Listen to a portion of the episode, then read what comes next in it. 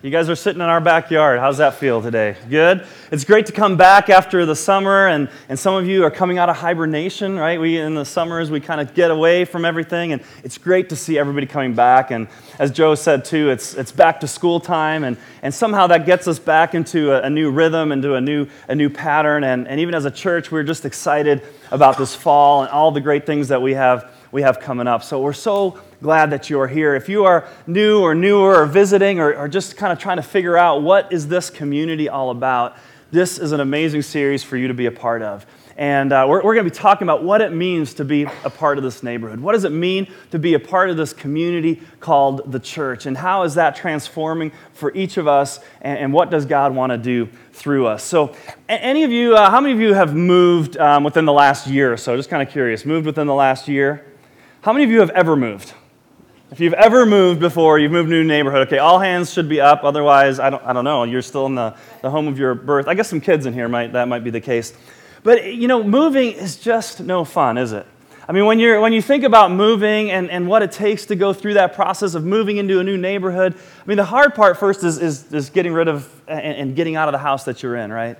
And all of a sudden, you know, when I think of moving, I think of one thing, I think of boxes, right? I mean, just boxes everywhere. You know, we moved about six, seven months ago, and, and we were still moving boxes that we hadn't even unpacked from the last time we moved and from the time before that, and from the time before that. Literally, there were some boxes that were three moves ago that were still in the garage. I think it's time to just throw those out. But you know, you're boxing everything up. If it's on the shelf, if it's moving, you're boxing it up. I mean, you may be missing your cat because you boxed it up. I mean, everything is in boxes. Your kids aren't safe, right? You're, you're, you're just you're in that mode, and and trying to wrap it up and you know end those relationships and say goodbye is difficult. But what but what you hold out for and I think what all of us hold out for is when we move into a neighborhood, and hopefully, if we have you know, the opportunity to do that, we think about the promise of what could be in that neighborhood.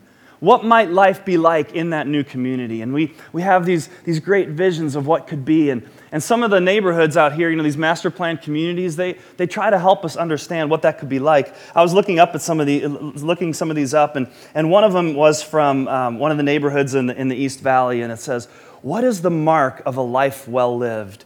Weekends you wish didn't have to end.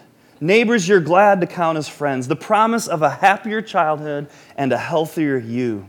Perhaps it's discovering new ways to live the life you've always wanted to, right? And they paint these pictures and these images of the, the kind of neighborhood where Mr. Rogers himself welcomes you in and he puts on his sweater and he takes off his shoes and puts on his slippers. And what does he say to you? Would you be my neighbor, right? And, and we just think this is going to be great. And, and we imagine what could be there and the kind of community we could experience. Neighbors coming over, bringing a warm loaf of bread to welcome us to the neighborhood.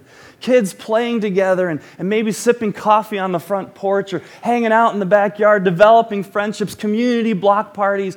Oh, what life could be like in the new neighborhood to live in that community. Maybe we have idyllic images of, of, of days of old, right, where nobody locked their door, where you just would go over and you'd borrow milk and, and you know, from each other and just help each other out. Maybe men are working on the car together or whatever. You, you have these images.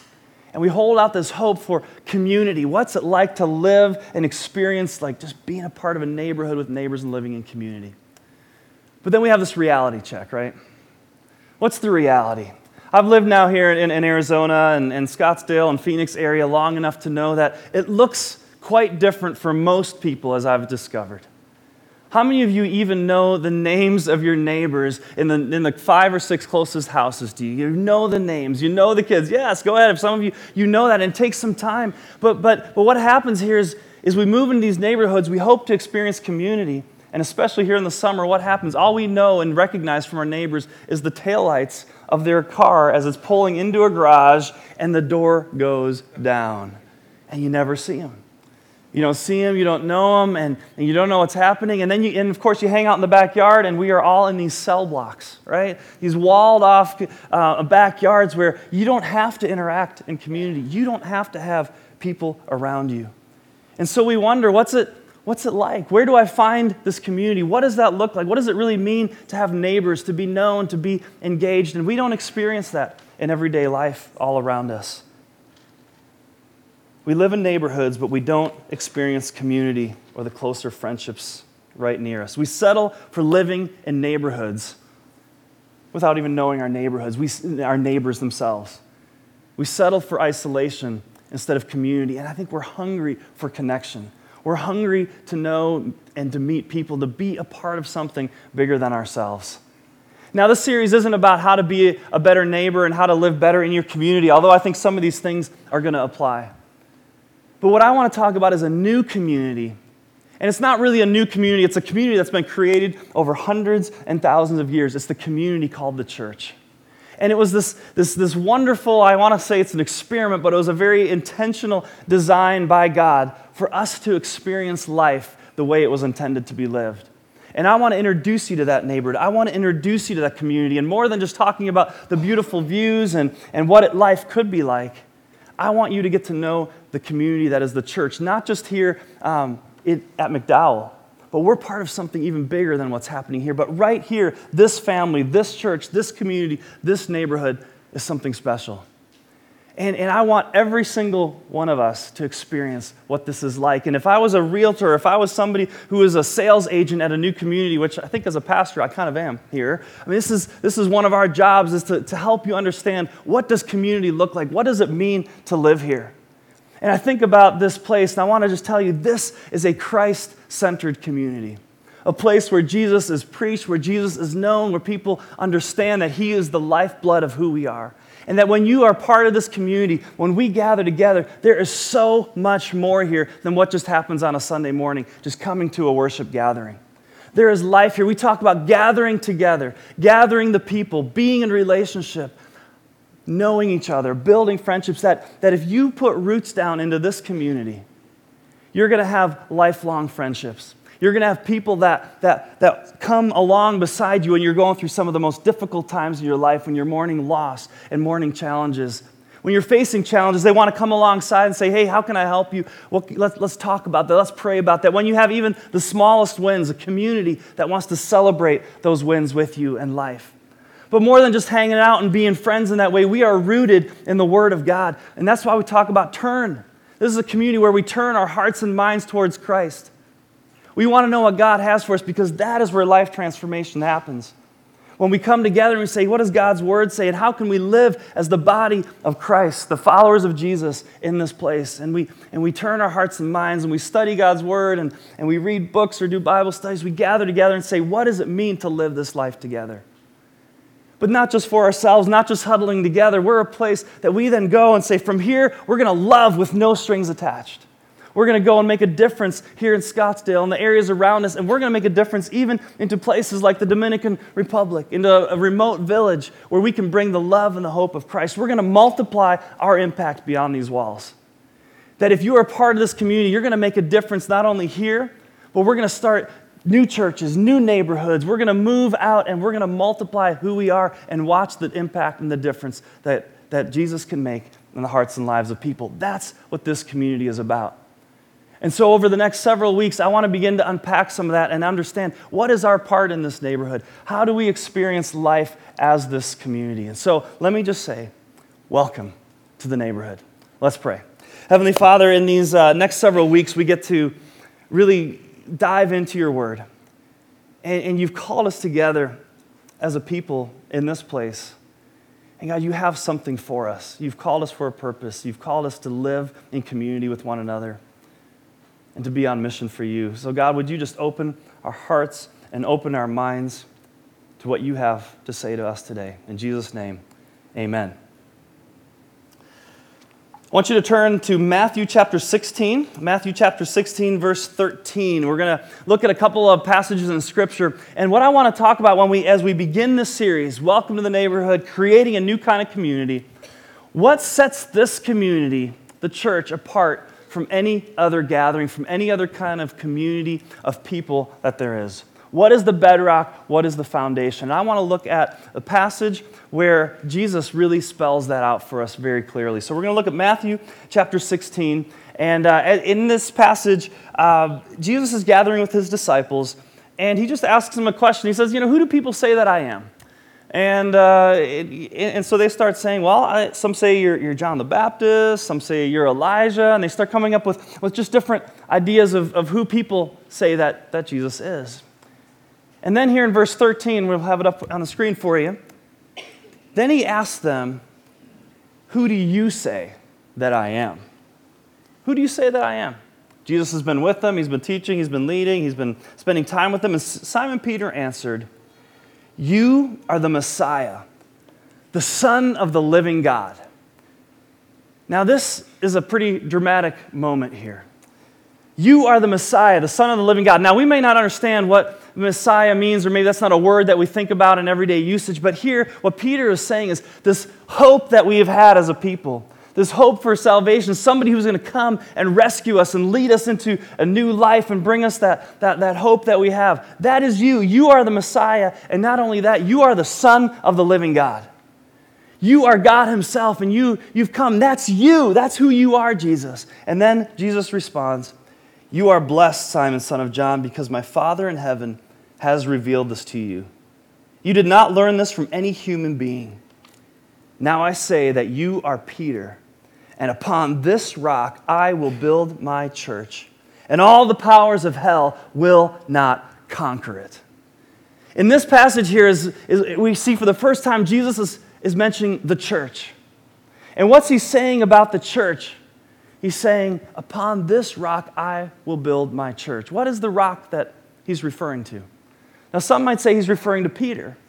Now, the word Peter, when Jesus renamed Simon, he called him Peter. Peter means the rock, Petros, the rock. And so some say, well, he's building the church on Peter. And he's telling Peter, the church is going to be built on you. You're the, you're the beginning of this church. And, and that may be partially true. But what's interesting then, he says, You are Peter, Petros, and upon this rock, when he uses rock there, it's Petra. Upon this rock, I'm going to build my church. What rock is he talking about? Is he talking about Peter or something else? What's the rock on which he's going to build the church? It's Peter's declaration. It's Peter's declaration that you are the Messiah, the Son of the living God. He says, This piece right here, this is the cornerstone, this is the foundation, this is the rock that the church will be built on. Nothing more, nothing less. It's acknowledging and understanding that Jesus Christ is the Messiah, the Son of God. And, and then what he says is, upon this rock, and Peter, he's going to build it on Peter as well as one of the disciples who's going to be key, and we'll talk about that a little bit later. But he says, this is the foundation. When we talk about being a Christ centered church, this is where it begins. This is what sets this gathering apart from any other gathering that there is. It's what makes this place accessible to any and all people, to anyone who is willing to acknowledge this cornerstone. All the other theologies and all the other teachings bow down to this central piece, acknowledging that Jesus Christ is Lord and Savior. He's the Son of the living God. And it's the acknowledgement of this, the profession of this, when Peter professed these words, that Jesus said, You got it. You got it. Here it is. This is key. This is belief. This is your eyes being opened. And you know what he says? It wasn't you who understood this on your own. It was our Father in heaven who revealed this to you. It's the spiritual awareness that we realize God has something for us. He wants to be our Messiah, He wants to be our Savior. So we say we are a Christ centered church. If we miss this piece, what drives this community, we're missing everything. Jesus is the subject, Jesus is the, the focus. I was, uh, you know, leading in a church. I'd preached and um, at, at, my old church, and um, I was done after the Sunday morning message, and, and, and a lady came up to me. She was a visitor, and she, she came up and was with her daughter, and she said, I just want to tell you how much I enjoyed being here today. She said, the worship and the music and, and your message, I just, I just enjoyed uh, everything. She said, but I have one thing, one thing I need to, um, just want to ask you. She said, why do you talk about Jesus so much? Do you have to talk about Jesus so much? I kid you not. I was kind of like, wow, that, that was a new question I've not heard before as a pastor. Why do you talk about Jesus so much? And I was like, yes, I have to. We have to. Jesus is the focus, Jesus is the center. If Jesus is not at the heart of who we are, we don't have anything. Jesus said, Be connected to the vine. I'm the vine, and you are the branches. Apart from me, you can't do anything. If we are not connected to Jesus, there is nothing that's happening here except some gathering and somebody here trying to give some good advice on how to live life. You might as well watch Oprah or Phil or whatever the new shows are that do that. There's some good advice out there, but what the difference is here is that Jesus is at the center. And it's a body of people who understand that Jesus has made a difference in their life. We are a spiritual community. Now, what I find interesting is the, uh, in this passage when Jesus says, Upon this rock I will build my church. You know what word he uses there for church? It's a word called ecclesia. It's a Greek word, and, uh, and it's really not a special word. And, and really, many would say that the translation of the word church of that word is not really a very accurate translation. That a real, a much more accurate um, translation of that word is the assembly, the gathering.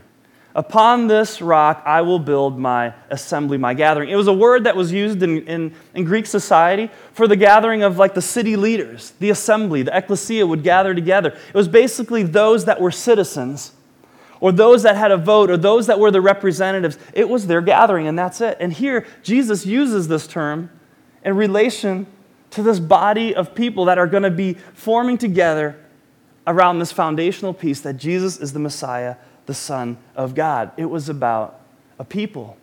Now, see, in our context, and what so many of us say, how many of you uh, would say to somebody or have said to somebody, I'm going to church today? How many would have used that phrase? It's okay. It's, I know you're like, I don't want to get in trouble for raising my hand. I think he's setting us up for failure here. Um, going to church. I use that term, going to church. But what we, but what we start thinking about and, and subconsciously start thinking about is we're going to church. We're going to 124th and Shea. We're going to McDowell Mountain. And if you look up the word church in, in, in, the dictionary, it's a place of worship. And it often refers to that building, that church. You know, as a kid, you ever, did you ever do this? You know, here's the church, here's the steeple, open the doors, and there's all the people, right? Here's the church. It's the church, it's got a steeple. But you know, when we were kids, we, we actually sang a different song in Sunday school. We learned that, but, but it, it puts the emphasis on the gathered people in the church and in, under the steeple. But there was another, one, another song, and it said, um, The church is not a building, the church is not a steeple, the church is the people. I am the church, you are the church, we are the church together. I'd sing it for you, but I won't. Um, kids sing much cooler songs now in, in, uh, in, in, in, kids' worship. But, but it, it reminded us that it's not about this building, it's not about going to church. You know what the problem with going to church is? If we understand ourselves as going to church, if you go to church, you know what you can also do? You leave church. Right? So church stays put here. And uh, when, when everyone locks up the church, you know, by 12, 30, 1 o'clock, when everybody's out of here, where's the church? Oh, it's still here on 124th and Shea. What's the church doing? Nothing. Some air conditions running, some, some you know, utilities are on. It's, there's nothing. If this is the church, we're missing it. This is not what Jesus had in mind, that, that he's referring to the church being a place and a building. Now, we call that word church, and great things happen here, and it's important. But the focus is really on being the church. Being the church. The people are the church. You know what? You are the church, or are you? That's the question. Are you the church if you attend here on a regular basis? It's my church, you might say. This is where I go to church. And maybe you sit here week in, week out, or maybe you come once or twice a year. I don't know, whatever your, your, your rhythm is. And maybe you think, I'm going to church and, and that's my church. Are you the church? How do you become part of this church? Is it just by attending? And all of a sudden, by attending, now you're part of the church. No, you, what you are a part of, you're part of a public gathering of worship. And it's a great place to be. And don't get me wrong, this is important. What happens here is important. It's the lifeline, it's the heartbeat of who we are as a church. It centers us on Christ each and every week. The songs we sing to Him, the prayers we pray to Him, the Word of God that comes from Him, it builds us, it moves us. But you know what? Being here does not make you part of the church any more than being in an oven makes you a biscuit.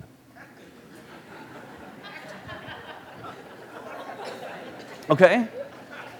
It makes you a participant in a gathering of worship and a powerful experience that you may have, but it does not make you the church. So, how do you move into this neighborhood? How do you not just check out this neighborhood? Because coming here on a Sunday many times is like, it can be like checking out a neighborhood. Like before my wife and I, before we moved into our neighborhood, we checked out different neighborhoods and then we honed in on the one that we wanted to, to move in and, and buy our house there. And, but we wanted to know what is this neighborhood we're getting into? And so um, I wanted to get here because it's near the schools here, the, the middle school and the high school. I was like, what's this, what's this like when the buses roll out and cars come in? So I would drive there at like, you know, 7, 7.30 in the morning, and I'd do like a little stakeout and just kind of watch and see what happens and hope nobody would call the cops on me. There's some creepy guy in a car. I'm just trying to figure out what's going on here in this neighborhood. I want to observe the neighborhood. I wasn't part of the neighborhood yet, but I wanted to see what it was like. And then I'd come after school and try to see what's it like in the, in the afternoon. We'd drive by as a family in the evening. What's going on here in the neighborhood? A couple times we got to meet some of the neighbors that were out and we got to talk to them and, and all of a sudden started getting a feel for like this neighborhood.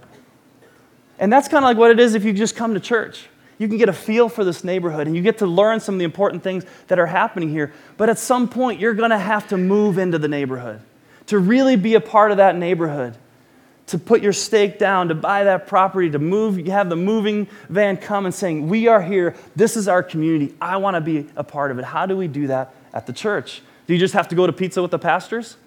Pizza with the staff? I eat pizza with the staff. Must be my church. do I go to backstage when we have our orientation? Does that make you part of the church? I know what makes you part of the church. If you serve somewhere, then you're part of the church, right? No, no, oh, wait, you know what it is? It's these little envelopes with the tithing, with the giving. When you start giving financially, you're part of the church. No, it's none of those things. What makes you part of the church? Well, I want to look at a, another passage here in the book of Acts, in Acts chapter 2. I'll get here in just a moment. Peter heard Jesus say this to him. He said, You are Peter, and on this rock I will build my church. And I find it so interesting that Peter, that, that Jesus used this, this parallel passage of the, this declaration that Jesus, you are the Messiah, the Son of the living God, and Peter's name. And so Peter would never forget it. Maybe Peter wasn't that bright, but now he knew, all right, I just got to think of my name. When I think about what's important, my name, the rock, Jesus, this foundation. So Jesus goes through his ministry and he's teaching and healing and leading people to freedom and to new life, and, and all their hope is in him as the Messiah, and then they crucify him. They nail him to a cross and he dies. And Peter and everyone else thinks it's over, it's finished. Was he really the Messiah?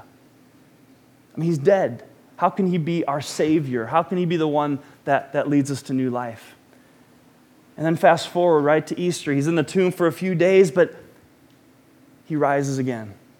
He comes to life. It says he conquered death. Remember that passage? Even the gates of hell cannot conquer the church, right? Can prevail against it. Jesus went and he conquered death and he comes back to life and he commissions his disciples, says, Go into all the world and make more disciples. But he says, But wait, but wait in Jerusalem until the Holy Spirit comes.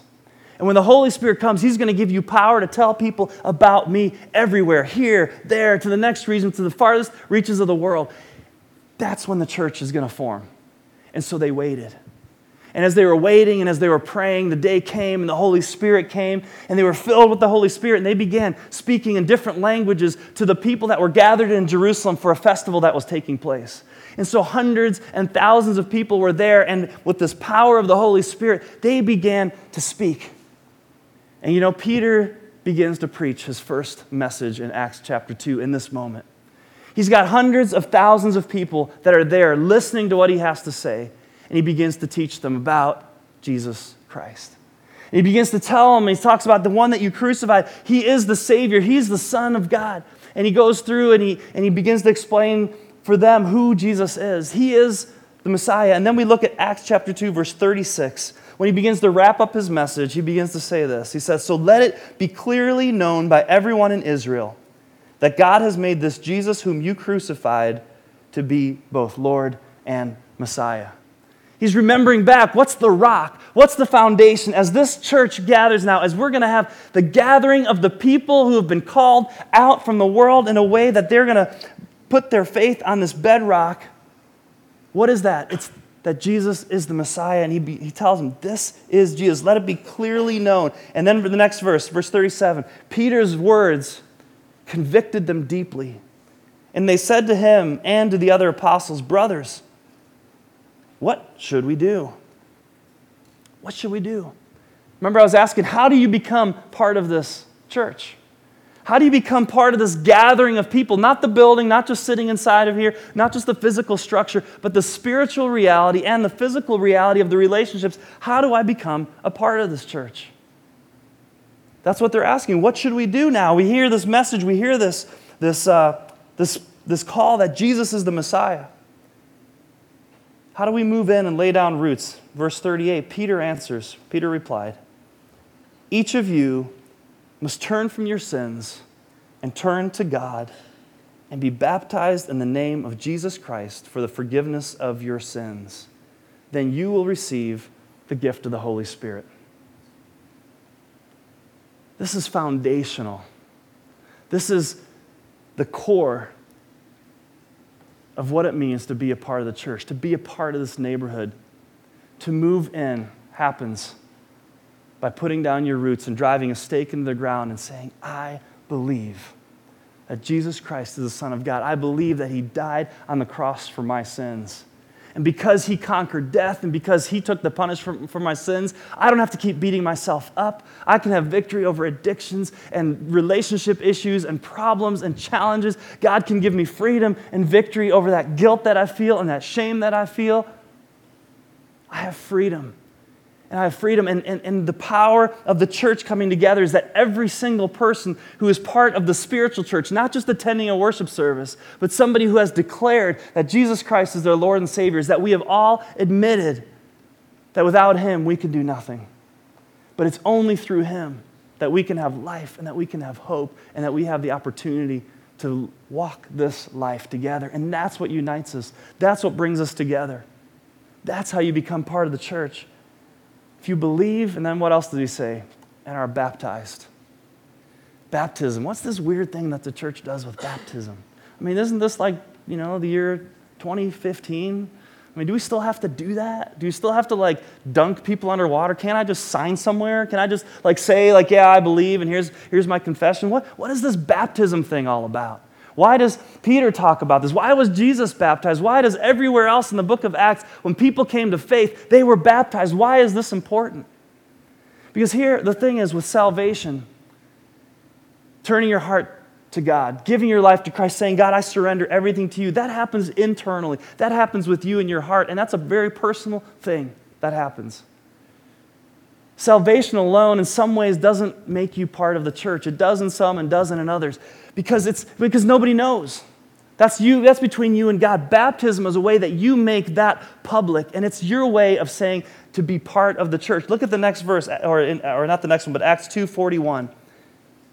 Those who believed what Peter said, what does it say? It says they were baptized, and then look at that phrase, and then what? And what? Added to the church. How are they added to the church? By baptism. About 3,000 in all declared their faith and were baptized.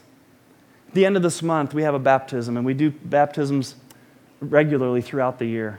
Some of you may wonder, why do I need to be baptized? There's a powerful rite of passage that we participate in, that has been participated in throughout the generations since Jesus of being baptized. It's the symbol that says, look, here I am as a person, but I am dead to sin in my own life. I need to die and be buried with Christ. I go under that water. And, and when I'm under that water, it's a symbol of death, of being in the grave, of being dead. But when I come up, I am being washed. My sins, my being, eh, eh, sins are being washed away, and I'm being raised up to new life. And to know that any, every single person throughout history that has been baptized, believed, and has been baptized has gone through that process of this foundational step of saying, I'm dying to myself and I'm beginning a brand new life with Jesus Christ, a fresh beginning, a new start. Jesus is my Savior. That's what enters you into the church. That's how the church, the spiritual church, grows. Now, I'm aware that on any given week here, we're all over the place with where we are spiritually. I mean, some of you are here reluctantly this morning. Somebody drug you to church. Maybe some of you, you know, thought this was a library or something and you pulled in this morning and realized there's a church service going on. I don't know why you're here. Some of you are searching and seeking and wondering, I don't know about this yet, but I just want to listen and I want to observe and I want to learn. And I'm so glad that you are here. You're in the right place to discover and to hear the truth of God's word. Others of you have been here for such a long time. Maybe you've come for years and years and you listen in, and maybe you're just fine, you have your seat that you sit, but you've never really moved beyond that. You take it in, but, but somehow you hit that wall. You never have taken that step of faith. Or maybe you took that step of faith and say, God and I are good, and I'll just attend church. I'll go to church, and, and that'll be my, my peace. Maybe it's time for you.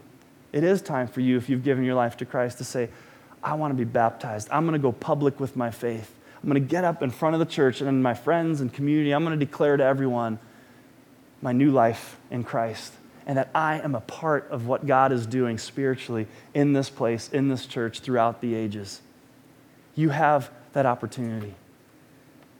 And maybe today you make that commitment. Maybe there's somebody here this morning that says, This day, today, is my day of salvation. It's the day that I declare and acknowledge that Jesus Christ is my Lord and Savior. I need a fresh beginning, a new start, uh, forgiveness from my sins, and I am all in. Jesus, I am yours. This is your day. Some of you, it's a step of baptism. You've made that internal personal commitment. You've attended here. You belong. you you feel like you're part of things, and you are in a relational way, but spiritually, you have never taken that step of baptism to go all in and declare, I am all in for Jesus. That's your step. God is asking you to respond. We want to be a community where we lay down our roots, where we're not just passive observers and frequent visitors, and, and that church only happens here on Sundays for an hour or so, but the church is happening each and every day. When we leave here today, and I think about tomorrow, and I think about back to school, and I think about our church, and sometimes as a staff, when we pray, just try to imagine here you are in your workplaces, you're in the schools, you're interacting with others, you're in your homes. That's when you are the church, because the church is the people of God surrendered to Him that are making a difference wherever they go and being transformed. We're creating an amazing neighborhood here, a new community where we are the ones, we are the gathered assembly of those that have committed our lives to Christ we're committing to grow together. We're committing to, to be in relationship together, not just to be strangers. I mean, why do we do dinner with friends? I mean, you guys are capable of inviting somebody else for dinner, but we know sometimes it's hard and you don't know who the other people are. And, and what happens when you sit for an hour or so across the table with some people and you engage in conversation? You begin to open your life and you begin to share and connect. What happens when you go to one of those next steps classes that are going to begin you start, you break open the word, or you go to the women's Bible study or the men's Bible study and you start studying scripture and, and then you start sharing some of the stories of your life? You begin to learn how to grow together as a community. What happens when we serve together? When you're, when you're uh, you know, the, the, the student life is beginning the race tonight, and some of the volunteers, the adults that are there serving, or, or whether you're holding kids in the, uh, you know, in the nursery or, or, or teaching a class, what happens when you serve together? The missions team that just came back from the DR, they have bonded in a relationship because they were serving side by side, loving others, no strings attached. This is where community happens. This is what this neighborhood is about. Today, I just want to invite you to take a step over these next several weeks. Take one step at least to say, I want to go further into community here. And today, I just want to begin with this foundational piece that the way that we enter the spiritual reality of the church is by surrendering our lives to Jesus Christ and watching his life just flood us with his life. We're going to end today with communion. And I think communion is such a beautiful image of what the church is all about. Jesus took bread when he was with his disciples, a common bread around the table, and he broke the bread and he said, This is my body broken for you. And then he took the cup that was on the table, and there was the cup of wine, and he, and he said, This cup represents my new covenant. This represents my blood that'll be spilled out for the forgiveness of your sins. Every time you do this, remember me. And when we gather as a church, we say at the center is Jesus Christ. Communion represents the presence of Christ, what he did for us. And we are the body, the people that say, I've been forgiven by what Jesus did on that cross. He paid the price for my sins, and I want to remember that, and I want to thank Him, and to know that this wasn't just some historic reality, but it's a living, breathing reality that God is alive and working through us to be His church, to be His community. Maybe today is the first time that you take communion as a follower of Jesus Christ, where you have acknowledged and saying, Yes, God, I believe you are Messiah, the Son of God, my Savior, my Lord. And I want to thank you for what you've did for me on that cross the broken body, the blood that was spilled out. And I'm a part of this amazing reality called the church. Let's stand together. Let's pray. We're going to have some places for you to take to come to take the to take the wine or the juice, to take the bread. We have some places back here, and um, I just want us to take it, and I don't want you to take it individually because we're talking about being a community take it, bring it back to your seat, hold on to it, pray, and then together I will lead us in taking the body of Christ together.